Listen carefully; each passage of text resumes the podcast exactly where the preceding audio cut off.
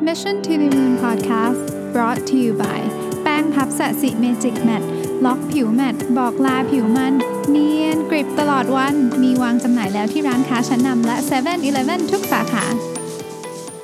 สวัสดีครับ ยินดีต้อนรับเข้าสู่ Mission to the Moon Podcast episode ที่ 290 นะครับ คุณอยู่กับรวิศ หาญอุตสาหะครับ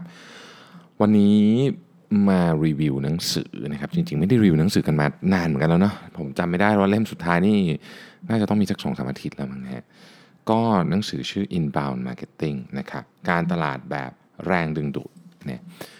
คนเขียนเนี่ยมี 3 ท่านนะฮะคุณแบงค์นะครับ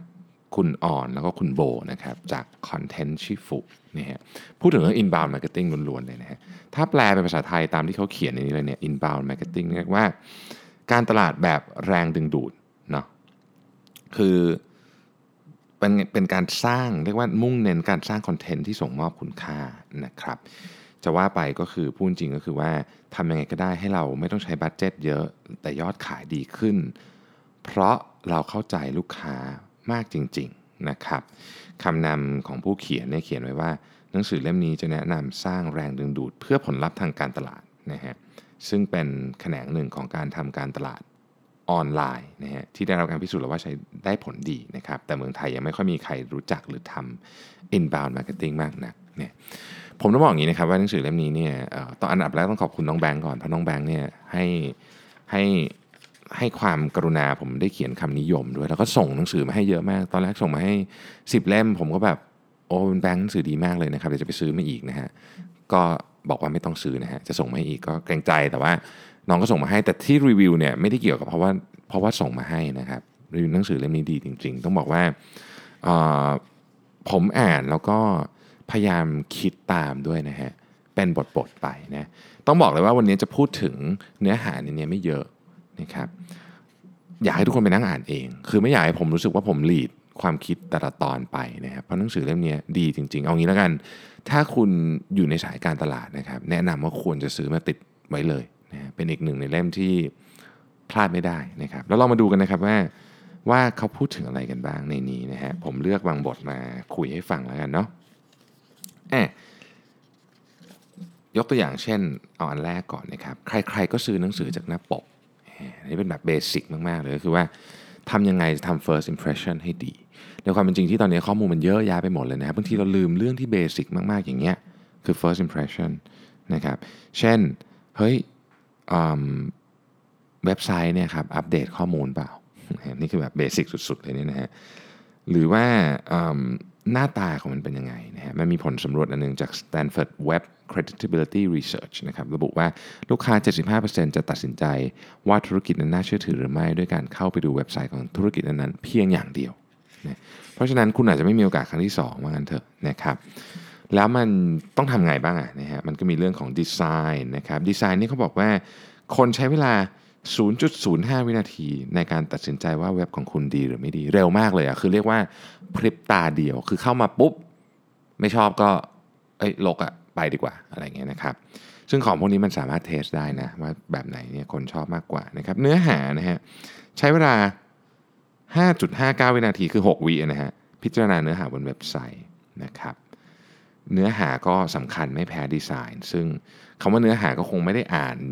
อะไรยากๆจะดูหัวข้อดูดู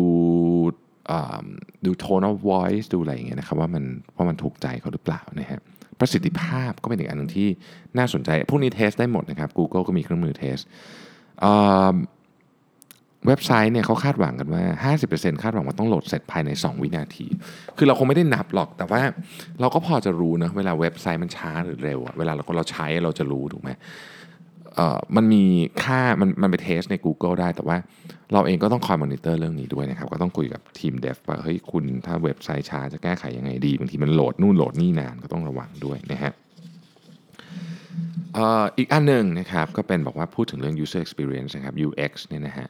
ก็มี research มาเหมือนกันนะบอกว่าเฮ้ยจริงๆแล้วเนี่ย user experience เนี่ยมันมันต้องให้ความสำคัญเยอะมากนะครับแมคเคนซี่เนี่ยบอกว่าการทำให้ประสบการณ์ของลูกค้าราบรื่น ขึ้นจะช่วยเพิ่มความพึงพอใจของลูกค้าได้กว่า 20%และเพิ่มรายได้มากขึ้น 15%นะครับยังลดค่าใช้จ่ายในการบริการลูกค้าอีก 20%ด้วย คือพวกนี้เนี่ย มันจะมาจากอะไรได้บ้างการทำ user experience ที่ดีนะครับ อันแรกก็คือต้องทำความเข้าใจลูกค้าก่อนนะมันต้องเข้าใจว่าลูกค้าเจออะไรปัญหาที่ลูกค้าเจอนะครับ ซึ่งช่วยให้เรามีโอกาสแก้ปัญหา เติมเต็มสิ่งที่ลูกค้าต้องการ หรือออกแบบประสบการณ์ที่ดีขึ้นกับลูกค้าได้ อันนี้ขอพูดนอกเรื่องแล้วกันนะจริงๆไม่ได้เกี่ยวกับออนไลน์ซะทีเดียวแต่ผมรู้สึกว่าอันเนี้ยน่าแก้บริการส่งของเจ้าใหญ่เจ้าหนึ่งเอางี้แล้วกันในประเทศไทยเนี่ยนะครับ ก็ผมบางคนสั่งของออนไลน์เยอะมากเดี๋ยวนี้นะฮะไม่ได้ออกไปไหนเนาะก็สั่งของออนไลน์เยอะ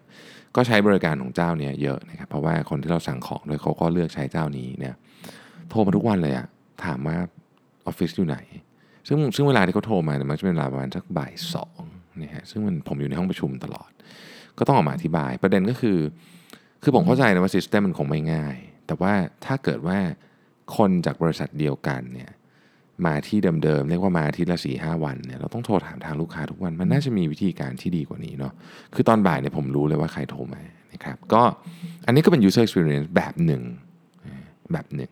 แต่ถ้าเกิดทำอยู่บนออนไลน์มันก็คือเวลาเราเข้าไปในเว็บอะไรเงี้ยมันก็จะมีหลาย ๆ อย่างนะครับ อันที่2เนี่ยต้องหาความพอดีให้เจอนะฮะ คือถ้าเราอยากเก็บข้อมูลเนี่ยโอเค คุณ pop up ขึ้นมา คนก็จะกรอกเยอะกว่า แต่ว่ามันก็ต้อง balance กับความน่ารำคาญของมันด้วยนะอันนี้ก็ต้อง balance ให้ได้นะครับ อีกการนึงคือคิดให้จบนะฮะผมชอบที่เขาเขียนไว้นะเขาบอกว่าปัจจุบันโลกออนไลน์กับออฟไลน์เนี่ยแยกกันเกือบไม่ออกเนี่ยมันมีทั้ง SMS นะครับ call center ตัวแทนจำหน่ายวนกลับมาที่ออนไลน์อีกอะไรเงี้ยเวลาเราทำ journey ต้องคิดให้จบ แล้วก็ journey ของลูกค้าแต่ละคนก็ไม่เหมือนกันด้วยนะครับ อีกการหนึ่งพูดเรื่อง context นะ context เนี่ยคือสถานการณ์ต่างๆ ที่เราอยู่ถูกไหม location ที่เราอยู่เป็นยังไงนะครับ คนดูเว็บของเราเนี่ยดูตอนไหนอยู่บ้านอยู่ที่ทำงานกำลังเดินทางอยู่นะฮะอย่างอายกตัวอย่างเรื่องตัวเองนิดนึงกันอย่างพอดแคสต์อย่างเงี้ยเนาะคนฟังก็จะมีสถานการณ์อยู่ไม่เยอะนะฮะเท่าที่ผมลองได้ทำดูแบบคร่าวๆเนี่ยก็จะมีเดินทางนะฮะขับรถกับออกกำลังกายนี่น่าจะเป็น 2 อันที่เรียกว่านำโด่งเลยนะฮะ ขับรถก็ออกกำลังกายในนำโด่งเลยนะฮะเดินทางเขาเรียกว่าอยู่ในช่วงการเดินทางนะครับแล้วก็จะมีฟังที่บ้านบ้างแต่ก็จะไม่เยอะ เพราะฉะนั้นการเดินทางจะฟังพอดแคสต์อะไรเนี่ยก็ต้องไปดูมันก็เป็น journey อย่างหนึ่งนะ emotion นะครับอารมณ์เป็นยังไงนะฮะอย่างเช่นว่าโอเค ตอนนี้อารมณ์ตอนนั้นนี่เป็นสมมุติว่าอัดถูกอัดเป็นปลากระป๋องอยู่ในรถไฟฟ้ากับนั่งรถอยู่ชิวๆเงี้ยมันก็เป็นบริบทที่ต่างกัน การใช้งานต่างๆ ก็ต่างกัน สมมุติว่าเราแบบอยากจะช้อปปิ้งอย่างสุนทรีอะแต่เราโดนอัดเป็นปลากระป๋องอยู่ในรถไฟฟ้าก็คงไม่ใช่ moment ที่เราอยากจะลุกขึ้นมาหยิบมือถือขึ้นมาช้อปปิ้งบางคนอาจจะทำได้นะฮะแต่คนส่วนใหญ่ก็คงแบบฉันอยากจะนั่งดูสบายๆเลือกเลือกหน่อยอะไรเงี้ยนะฮะก็อาจจะไม่ใช่โมเมนต์นั้นนะเวลาก็เป็นสิ่งที่มีคุณค่ามากกว่าเงินด้วยซ้ำนะฮะเราะฉะนั้นการคำนึงถึงเวลาในที่นี้จะมี 2 แบบด้วยกัน เช่น เวลาในเชิงปริมาณนะครับ ระยะเวลาที่ผู้อ่านใช้ดูเนื้อหาบนเว็บไซต์นะฮะยาวขนาดไหนนะครับ แล้วก็เวลาในเชิงบริบทนะครับผู้ใช้เข้าไปอ่านตอนไหนนะฮะคอนเทนต์ตอนไหนระหว่างประชุมตอนก่อนเข้านอนหรืออะไรเงี้ยนะฮะอินฟลูเอนเซอร์ก็เป็นอีกอันหนึ่งที่สำคัญนะครับ ข้อที่4ว่าดูว่าคนผู้มีอิทธิพลต่อการตัดสินใจคืออินฟลูเอนเซอร์เนี่ยเป็นบริบทอันหนึ่งเนาะนะฮะ เราต้องเข้าใจว่าใครคือคนที่มีบริบทกับกลุ่มคนที่เป็น target ของเรานะครับ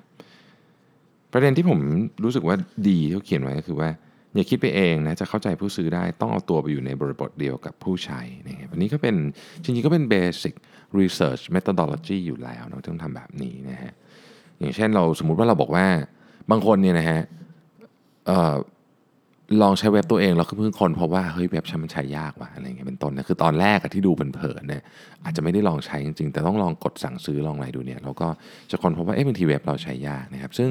ซึ่งผมก็เวลาผมลองเว็บตัวเองเนี่ยผมก็จะมีคอมเมนต์พวกนี้เสมอว่าเราขอขายของนึงนะเว็บไซต์ Mission to the Moon ใกล้จะอัพแล้วนะครับประมาณอาทิตย์หน้าเนี่ยขึ้นล้วแน่นอนนะฮะอยู่ดีก็ขายของตัวเองเฉยเลยนะฮะงงอีกอันหนึ่งนะครับเขาพูดถึงเรื่องของ lead generation เนี่ย lead generation เป็นคำคำศัพท์ที่เราได้ยินเยอะแม่นะครับ lead generation เนี่ยคือคนที่จะมีแนวโน้มเนี่ยที่จะมาเป็นลูกค้าของเรานะฮะ lead generation เป็นหนึ่งในหัวข้อการตลาดออนไลน์ที่น่าศึกษานะครับเพราะมีคนมากมายในโลกออนไลน์ แต่เราไม่อาจจะรู้ได้ง่าย ๆ เลยว่าใครที่สนใจเราจริง ๆ นะครับ รวมไปถึงการขอข้อมูลก็ไม่ได้ของ่ายด้วยนะ ถ้าอยากได้ลูกค้าที่เน้นไปเรื่องคุณภาพ การขายก็จะง่ายขึ้นและสานสัมพันธ์ต่อได้ง่าย ถ้าได้ลูกค้าที่มุ่งหวังที่คุณภาพ ที่มีคุณภาพนะฮะการขายก็จะง่ายขึ้น เพราะสารสัมพันธ์ต่อได้ง่าย ไม่ต้องเสียเวลาติดตาม ผู้ที่ไม่อยากซื้อสินค้าหรือบริการของเราแม้แต่น้อยพูดง่ายก็คือ คุณจะเอาเงินไปทุ่มกับคนที่ถูกต้องที่มีโอกาสจะซื้อนะครับเขาเปรียบเทียบไว้ว่าหากแม่นกไม่ฟูมฟักไข่ลูกนกก็อาจจะไม่เกิดนะฮะแม้ว่าลูกค้าที่มีแนวโน้มจะกลายมาเป็นลูกค้าของเราเนี่ย พวกเขาก็ยังไม่ใช่ลูกค้าอยู่ดี คือแค่มีแนวโน้มเฉยๆ คนที่เข้าเยี่ยมเว็บไซต์เนี่ยอาจจะไม่ได้เทิร์นออกมาเป็นเป็นลูกค้าก็ได้นะครับ คือเขาก็มีรีเสิร์ชอยู่ฉบับหนึ่งเนี่ยนะครับว่า 50%ของลูกค้ามุ่งหวังนั้น มีคุณสมบัติเพียงพอที่จะซื้อ แต่อาจจะยังไม่พร้อมที่จะซื้อจริงนะครับ เราจึงต้องมีกระบวนการในการฟูมฟักนะฮะเพื่อให้ลูกค้าเหล่านั้นน่ะที่เป็นลีดเนี่ย มากลายเป็นลูกค้างเราได้จริงๆนะครับก็เหมือนแม่นกที่ออกไข่มาแล้ว แต่ไข่ยังไม่กำเนิดเป็นลูกนก จนกว่าแม่จะกกไข่และฟักไข่เนี่ยกระบวนการฟูมฟักลูกค้าเนี่ยมีชื่ออย่างเป็นทางการว่า lead nurturing นะครับก็คือการอย่างเช่นให้ฝ่ายขายติดต่อลูกค้าเป็นระยะระยะ แต่ไม่เยอะเกินไปให้ข้อมูลที่เป็นประโยชน์นะครับถ้าเป็นออนไลน์ก็ติดต่อผ่านช่องทางของลูกค้า เช่นอีเมลไลน์ Facebook แต่ก็เหมือนกันนะฮะไม่เยอะเกินไปให้ข้อมูลที่เป็นประโยชน์ ลูกค้าที่เป็นอยู่ในลีดเนี่ยนะครับถ้าเกิดไม่ได้รับการติดต่อเลยเขาก็อาจจะลืมเราไปเลยก็ได้นะฮะก็ต้องฟูมฟักจนกว่าจะออกมาเป็นลูกนกให้ได้นะครับ อันต่อไปเนี่ยหัวข้อบทนี้ชื่อว่าอยากดื่มน้ำสะอาดต้องกรองออกก่อนเนี่ยจริงๆต้องบอกว่านี่คือ sales funnel นั่นเอง sales funnel เนี่ยในนี้มีอยู่ 3 อันนะครับ top of the funnel middle of the funnel แล้วก็ bottom of the funnel นะครับ มันจะเป็นหลาย stage ด้วยกัน top of the funnel คือช่วงเวลาที่ที่ buyer persona คือกลุ่มคนที่เราที่เราเลือกไว้เป็น persona เนี่ยนะฮะของของคุณเนี่ยรู้ตัวว่ามีคำถามหรือมีปัญหา และกำลังหาคำตอบ หรือวิธีการแก้ปัญหาเหล่านั้น คนเหล่านี้มาเข้ามาเจอคุณผ่านการอ่านบทความทางเว็บไซต์ของคุณ หรือคอนเทนต์บนโซเชียลมีเดียของคุณ ซึ่งช่วยตอบคำถามหรือแก้ไขปัญหาเบื้องต้นให้กับพวกเขา ในขั้นตอนนี้คุณไม่ควรมุ่งเน้นการขายมากนัก เพราะจะทำให้คนที่เข้ามารู้สึกว่าคุณยัดเยียดเกินไป คอนเทนต์ในขั้นตอนนี้ควรเป็นบทความเช็คลิสต์อีบุ๊กหรือคอนเทนต์อื่นๆ ที่ส่งมอบคุณค่า และแสดงถึงความเชี่ยวชาญของคุณในด้านนั้นๆนะครับอันที่ 2 คือ middle of the funnel นะฮะ คือช่วงเวลาที่ buyer persona persona ของคุณรู้แล้วว่า มีคำถามหรือปัญหาและกำลังพิจารณาทางเลือกนะฮะในขั้นตอนนี้คุณเริ่มแทรกขายและโฆษณาให้ buyer persona รู้จักสินค้าหรือบริการของคุณได้นะครับคอนเทนต์ในขั้นตอนนี้ควรจะเจาะลึกลงไปอีกนะครับเช่นคำถามที่พบเจอบ่อย สินค้าทดลอง หรือข้อมูลเบื้องลึกของสินค้าและบริการของคุณนะฮะสุดท้ายเนี่ยก็คือ bottom of the funnel นะครับคือช่วงเวลาที่ buyer persona ของคุณกำลังตัดสินใจซื้อสินค้าหรือใช้บริการของคุณแล้วนะฮะ สิ่งที่คุณควรให้ความสำคัญในขั้นตอนนี้คือการขาย โดยปกติเนี่ย buyer persona จะต้องการดูหน้าราคาขาย หรือให้ฝ่ายขายของคุณติดต่อหานะครับ buyer persona อาจจะเข้ามาหาคุณในขั้นตอนไหนก็ได้ เพราะฉะนั้นคุณควรทำคอนเทนต์ให้รองรับ buyer persona ทั้ง 3 ขั้นตอนนะฮะอันนี้ในหนังสือเขายกตัวอย่าง ผมว่านี่เห็นชัดดีก็คือบอกว่า สมมุติเราให้บริการสอนโยคะนะฮะ คอนเทนต์ในช่วง top of the funnel อาจจะอาอาจจะเป็นบทความว่าวิธีการแก้อาการปวดหลังนะครับซึ่งการฝึกโยคะก็เป็นวิธีการแก้การปวดหลังอย่างหนึ่งนะครับ ส่วนคอนเทนต์ในช่วง middle of the funnel ซึ่งซึ่งอีกฝ่ายหนึ่งอาจจะเริ่มพิจารณาแล้วเอ๊ฝึกโยคะดีไหมนะจะแก้ปวดหลังได้หรือเปล่านะฮะก็จะเป็นข้อมูลเกี่ยวกับคลาสโยคะของคุณวิธีการสอนสถานที่ตั้งและการเปิดบริการ ซึ่งเขาก็อาจจะต้องพิจารณาว่าเอ๊ะมันเหมาะกับไลฟ์สไตล์หรือจังหวะชีวิตของเขาหรือเปล่านะครับ คอนเทนต์ในช่วง bottom of the funnel ก็คืออาจจะเป็นราคาหรือรีวิวจากลูกค้าในปัจจุบัน คือถ้าผ่านมาถึงตอนนี้เนี่ยก็ก็เขาต้องการข้อมูลเชิงลึกก่อนตัดสินใจแล้วนะครับ ทีนี้ทั้ง 3 อันนี้ก็อาจจะแตกต่างไปตามประเภทของธุรกิจนะฮะใจความสำคัญของการแบ่งขั้นตอนนี้คือ การตระหนักว่าทุกคนไม่ได้พร้อมจะเป็นลูกค้าของคุณตั้งแต่วันแรก และเมื่ออีกฝ่ายพร้อมซื้อเมื่อไหร่คุณ ก็ต้องจดจ่ออยู่กับการขายไม่วอกแวกไปเรื่องอื่นนะครับ ถ้าให้วาดภาพออกมาเซลล์ฟันโนนั้นมีลักษณะเป็นรูปกรวยที่คว่ำที่มีรูรั่ว แม้จะพาคนผ่าน top of the funnel ได้แล้ว แต่ทุกคนไม่ได้กลายเป็นลูกค้าของคุณด้วยเหตุผลต่างๆ กันนะฮะพวกเขาไม่ตัดสินใจซื้อสินค้าของคุณ หรือคุณปิดการขายได้ไม่ดีพอนะครับ เพราะฉะนั้นสิ่งที่คุณต้องทำคืออุดรอยรั่วของกรวยนะฮะกรองคน จาก top of the funnel middle of the funnel และ bottom of the funnel เพื่อให้คนที่เข้ามาใน sales funnel ของคุณจริงๆนะครับเป็นคนที่ใช่จริงๆนะครับเอ่อผมผมกลับไปต้นบทนิดหนึ่งบอกว่า ทุกคนเนี่ยไม่ได้พร้อมจะเป็นลูกค้าของคุณตั้งแต่แรกนะฮะในขณะเดียวกันคุณก็ไม่อาจจะผลิตคอนเทนต์ดีๆให้โดยไม่มุ่งหวังขายสินค้าหรือบริการได้เลยนะครับเพราะงั้นก็ไปธุรกิจก็ไปต่อไม่ได้ นอกจากคุณไม่ได้มุ่งหวัง คือคือทำไม่ได้ไม่อยากจะขายของจริงๆนะครับถ้ารีบขายของแต่ถ้ารีบขายของขึ้นไปนะฮะคนอาจจะรู้สึกว่าคุณรุกหนักไปเนี่ยในทางกับการถ้าอีกฝ่ายศึกษาข้อมูลมาอย่างดีแล้ว ว่าสินค้าหรือบริการของคุณช่วยแก้ปัญหาของพวกเขาได้นะครับ แต่กลับกันคุณทำแต่คอนเทนต์อย่างเดียวนะฮะโดยมองข้ามการขายสินค้าหรือบริการนั้นๆไป ก็คุณก็อาจจะพลาดโอกาสในการปิดการขายกับลูกค้าคนนี้ไปก็ได้นะฮะเพราะฉะนั้น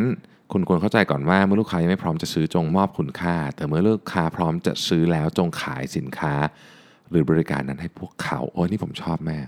คือไม่ต้องแบบโอ้โหไม่ต้องใส่แต่คอนเทนต์อย่างเดียวแล้วก็แบบไม่ขายของเลยก็ได้นะครับต้องดูเวลาให้เหมาะสมเนาะเอาเรามาดูการวัดพวกเมทริกซ์นะครับตัวอย่างในการวัด เช่น top of the funnel เนี่ยวิธีการวัด ซึ่งอันนี้เอาไปเอาไปตั้งพวกค่าต่างๆ ที่เราคาดหวังกับทีมงานได้นะฮะ ตัวชี้วัดจาก top of the funnel เนี่ยเป็นตัวชี้วัดประสิทธิภาพการเข้าถึงผู้คนบนโซเชียลมีเดีย reach นะฮะหรือ follow บนโซเชียลมีเดียก็ได้นะฮะหรือเป็นตัวชี้วัดปริมาณการเข้าเยี่ยมชมเว็บไซต์ที่เรียกว่า visitor หรือ user นะครับตัวชี้วัดปริมาณครั้งในการเข้าชมเว็บไซต์ หรือที่เรียกว่ายอด page view นะครับตัวชี้วัดประสิทธิภาพการทำ SEO เช่นนำยอด page view มาวิเคราะห์ ว่ามีสัดส่วนมาจาก search engine ในปริมาณเท่าไหร่ middle of the funnel ตัวชี้วัดปริมาณคนที่กำลังสนใจพิจารณาสิ่งที่เรานำเสนอ เช่นจำนวนผู้ที่สมัครสมาชิกนะครับ subscriber อย่างเงี้ยนะฮะ หรือคนที่กรอกข้อมูลเพื่อขอรับอะไรบางอย่างนะครับ ในกรณีนี้เราจะเรียกว่า lead นะฮะ ตัวชี้วัดปริมาณคนที่เข้าติดต่อผ่านทางแชทหรือ call center นะครับ bottom of the funnel คือตัวชี้วัดปริมาณผู้ที่สนใจเป็นลูกค้า เช่น คนที่กดปุ่ม add to cart นะครับ หรือขอใบเสนอราคาในกรณีที่เป็น B2B นะฮะอะไรอย่างเงี้ยเป็นต้นเนาะพวกนี้ก็เป็นตัวชี้วัดที่ต้องกำหนด ผมคิดว่ามันดีมันทำให้คนเนี่ยถ้ากำหนดถูกที่นะเมทริกซ์นี่จะอันตรายถ้ากำหนดผิด ถ้ากำหนดถูกเนี่ยมันจะช่วยให้คนทำงานมีทิศมีทางในการทำงานมากขึ้นนะครับมันมีเรื่องอีกเยอะมากเลยในนี้ที่ที่ผมอยากจะบอกว่าเจ๋งมาก อาทิ email marketing มีพลังมากกว่าที่คุณคิด แล้วก็จะอธิบายว่าทำไมนะครับ หรือว่าคุณควรจะเป็นนักวิจัยการตลาดออนไลน์เนี่ย ได้ยังไงนะครับเรียกว่าเป็นพื้นฐานนะในการทำออนไลน์ market research นะฮะมีคำถามที่น่าสนใจ เช่น วิธีการสร้างคอนเทนต์ให้อุตสาหกรรมที่น่าเบื่อเป็นยังไง คืออุตสาหกรรมแฟชั่นอุตสาหกรรมอะไรเงี้ยคอนเทนต์ก็สวยงาม แต่ว่าถ้าอุตสาหกรรมของเราเป็นอุตสาหกรรมที่ไม่ได้มีคอนเทนต์ประเภทนั้นนะฮะจะทำยังไง ที่แบบรู้สึกว่าเออทำมาคอนเทนต์อ่านแล้วแบบอยากหลับทำยังไง ก็มีคำแนะนำอยู่นะครับทำไม SEO ถึงเห็นผลช้านะฮะ รือย้อนกลับมาเรื่องที่เบสิกมาก เช่น Persona ของคุณเนี่ยครบถ้วนแล้วหรือยังนะครับมีข้อผิดพลาดด้วยนะ ในการทำ Persona ที่เจอบ่อยเช่น สับสนระหว่างการทำ Persona กับการทำ Customer Segmentation แตกต่างกันยังไงนะครับเอ่อเพึ่งพาสคริปต์มากเกินไปในการทำ Persona นะฮะบางคนนี่เรียกว่า Copy มาเลยนะฮะอ่อให้ความสำคัญผิดจุดก็มีสับสนระหว่าง Buyer Persona กับ User Persona อะอันนี้อันนี้อันนี้ขออธิบายนิดนึงอ่อ User Persona กับ กับ Buyer Persona เนี่ยบางทีไม่เหมือนกันนะครับคือทำทำ User Persona แต่ว่าลืมทำ Buyer Persona เช่นเอ่อธุรกิจกวดวิชาอย่างเงี้ยนะฮะคุณทำ Persona ของเด็กมัธยมเด็กประถมอะไรก็ว่ากันไป แต่ว่าลืมทำ Persona ของคนที่มีสิทธิ์ตัดสินใจเด็ดขาด คือ Persona ของผู้ปกครอง สินค้าแบบนี้มีหลายประเภท สินค้าบริการแบบนี้มีหลายประเภทนะครับ เช่นเอ่อพวก FMCG product บางอย่างที่เป็นของผู้ชายใช้อะ คุณภรรยาหรือคุณแฟนเป็นคนซื้อให้ พวกนี้จริงๆ คนตัดสินใจก็เป็นอีกคนหนึ่งนะครับ เคสที่น่าสนใจมากคือเคสของ Old Spice นะ เราเคยคุยกันไปในพอดแคสต์นะ ที่ที่เขามันเป็น product ผู้ชาย แต่ว่าอาจจำนวนมาก target ไปที่คนที่ซื้อจริงๆ ก็คือผู้หญิงนะครับ หรือธุรกิจของคุณเป็นธุรกิจด้านการเงิน ให้บริการทำประกันสุขภาพภายในองค์กรนะฮะ คุณเลือกทำ persona เป็นพนักงานทั่วไปในบริษัท แต่จริงๆ แล้วเนี่ย คนที่ตัดสินใจในกรณีนี้คือ HR หรือฝ่ายบริหารนะครับ รือมีการทำสับสนระหว่าง B2C กับ B2B persona นะฮะการไม่อัปเดต persona อ่าอันนี้ก็เป็นอันหนึ่งนะครับ อย่างตอนนี้เนี่ยสมมติเป็น persona ของกลุ่มคนที่เป็นผู้สูงอายุเนี่ยเปลี่ยนไปเยอะมาก ผมว่าสองสามปีเนี่ยเปลี่ยนเยอะนะครับ โดยเฉพาะในหัวข้ออย่างเช่นเรื่อง tech savvy หรือเรื่องความต้องการที่แตกต่างกันมากขึ้นเป็นต้นนะครับ หรืออันสุดท้ายคือสร้าง persona ทิ้งไว้แต่ไม่ได้เอามาใช้นะฮะ content metrics ก็มีนะฮะ content มี entertainment มี inspire มี educate แล้วก็มี convince นะฮะปริมาณและคุณภาพเป็นยังไงนะฮะ content ประเภทที่คุณภาพดีกับคนอ่านเป็นยังไง content ที่คุณภาพดีแต่ทำไมทำไมคนถึงอ่านไม่เยอะเป็นยังไงนะครับมีเรื่องของการทำไมถึงต้องคิดเป็นเหมือน publisher นะครับหรือว่ามีเรื่องของ marketing automation ซึ่งเป็นเรื่องที่คน น่ากำลังสงสัยกันเยอะนะครับ marketing automation เนี่ยเป็นเป็นสิ่งที่ตอนนี้กำลังมาสุดๆเลยนะฮะต้องบอกว่ามาสุดๆเลยนะครับ อันนี้อาจจะไม่ได้พูดอย่างละเอียดเขาก็เขียนไว้แล้วว่าเป็น marketing automation 101 แต่ว่า ลองเข้ามาดูได้นะครับ มันมีเรื่องของการดูแลลูกค้าเก่ากับลูกค้าใหม่นะว่า เอ๊ะ เราบริหารจัดการลูกค้าเก่ากับลูกค้าใหม่ยังไงนะครับ มีเรื่องของ A/B testing อันนี้ได้ยินบ่อยนะแล้วมีการเลือกเลือกเลือกของให้ถูกกับงานนะครับ อะไรอย่างเงี้ยเยอะแยะเลยเป็นต้นนะครับ มีเรื่องเยอะมาก มีเรื่องที่น่าสนใจเยอะมาก เป็นความรู้แบบเน้นๆ ที่ผมชอบก็คือว่าบางทีเนี่ยเราอ่านแล้วเราก็แบบ คือคือผมเป็นอย่างนี้บ่อยนะ คือบางทีเนี่ยเราอ่านแล้วเราแบบ อาจจะไม่ได้มีดีเทลในนี้เต็มไปหมดเนี่ย คือเขามี 50 บทนะครับหนังสือเล่มหนึ่งที่มี 50 บทเนี่ย ก็จะเป็นเรื่องที่เป็นเรื่องหลัก ซะเยอะนะครับคำประเด็นก็คือว่าบางทีเราได้อ่านเรื่องอย่างสมมติว่าเราอ่าน marketing automation อย่างเงี้ยเราก็แบบเอ๊ะ HubSpot คืออะไร สมมติเราไม่รู้จัก HubSpot มาก่อนเราก็ไป search ดูนะบางทีจุดเริ่มต้นมันเริ่มต้นจากเล็ก ๆ อย่างนี้เนี่ยแล้วเราก็ไป search ดูแล้วก็ค่อยๆหาความรู้ไปเรื่อยๆนะครับผมคิดว่านี่คือคุณค่าอย่างมากเลยของหนังสือเล่มนี้ที่จะทำให้คุณมอง marketing แบบเปลี่ยนไปเยอะมากนะฮะ จากที่ถ้าคุณไม่ได้อยู่ในสายนี้อยู่แล้วนะฮะต้องเน้นอย่างนั้นแล้วกันนะครับ เพราะฉะนั้นสำหรับนักการตลาดคนจริง ๆ คนที่อยากจะขายของนะฮะในยุคนี้ผมว่าไงก็ต้องอ่านนะจริงๆต้องต้องบอกว่าเดี๋ยว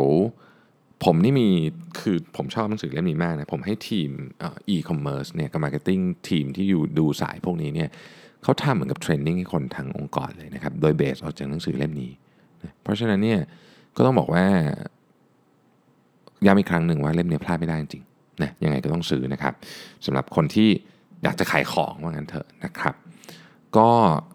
สุดท้ายต้องขอบคุณนะครับทั้ง 3 ท่านนะที่เขียนหนังสือดีๆออกมานะครับ คุณแบงค์นะครับ คุณอ่อนแล้วก็คุณโบนะฮะใช้เวลาทำนานมากนะหนังสือแบบนี้ผมบอกเลยเพราะว่าเขาเก็บข้อมูลมาละเอียดจริง ๆ นะครับสำหรับพิมพ์อมรินนะครับมีวางจำหน่ายแล้วที่ร้านหนังสือทั่วไปหรือว่าไปสั่งออนไลน์ก็ได้นะครับ ก็วันนี้ขอบคุณมาก ๆ นะครับ ที่ติดตาม Mission to the Moon Podcast นะครับออกก่อนจากกันขอพูดอีกทีหนึ่งพรุ่งนี้เขาจะตัดสินใจนะว่าจะวิ่ง Amazing Thailand Marathon หรือเปล่านะครับตัวผมเนี่ยสมัครไปนะเป็นฮาฟมาราธอนผมตัดสินใจแล้วว่าผมไม่วิ่งจริงๆตัดสินใจนานแล้วแหละว่าไม่วิ่ง แต่ก็อยากจะ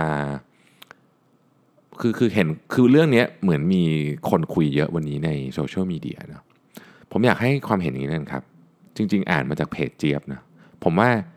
ผมว่า มันถูกต้องเลยแหละไอเดียเนี่ยคือเราเริ่มวิ่งวันแรกเราเริ่มวิ่งเพราะอะไร เราอยากได้สุขภาพใช่ไหมเนี่ยคือตอนนี้เราอาจจะวิ่งอยากได้สถิติอยากได้นู่นได้นี่แต่จริงๆแล้วมันเริ่มต้นมาจากเราอยากได้สุขภาพเนาะเพราะฉะนั้นก็ลองพิจารณาดูแล้วกันนะครับว่าจะได้หรือจะเสียสุขภาพดีนะผมไม่ได้คือผมเข้าใจคนจัดนะแล้วผมเข้าใจความยากลำบากของคนที่ต้องมาจากต่างจังหวัด คนที่ต้องเดินทางมาจากต่างประเทศนะแต่ว่าสถานการณ์มันมันยังดูรุนแรงอยู่นะวันนี้ เราก็ยังไม่ได้มีวิแววว่าจะดีขึ้นดูจาก forecast ต่างๆ ที่เราได้ข้อมูลมานะครับ ก็ผมคิดว่ายังไงก็สุขภาพสำคัญที่สุดนะครับ ดูแลตัวเองด้วยนะครับ แล้วก็ใครที่จะส่งคำถามเข้ามานะฮะยังมีเวลาอยู่นะครับ ผมจะตอบให้วันอาทิตย์น่าจะไปบ่ายนะครับสำหรับวันนี้ขอบพระคุณมาก ๆ ที่ติดตาม Mission to the Moon Podcast แล้วเดี๋ยวเราพบกันใหม่ในวันพรุ่งนี้ครับ สวัสดีครับ สัสิ เพราะความสดใสมีได้ทุกวัน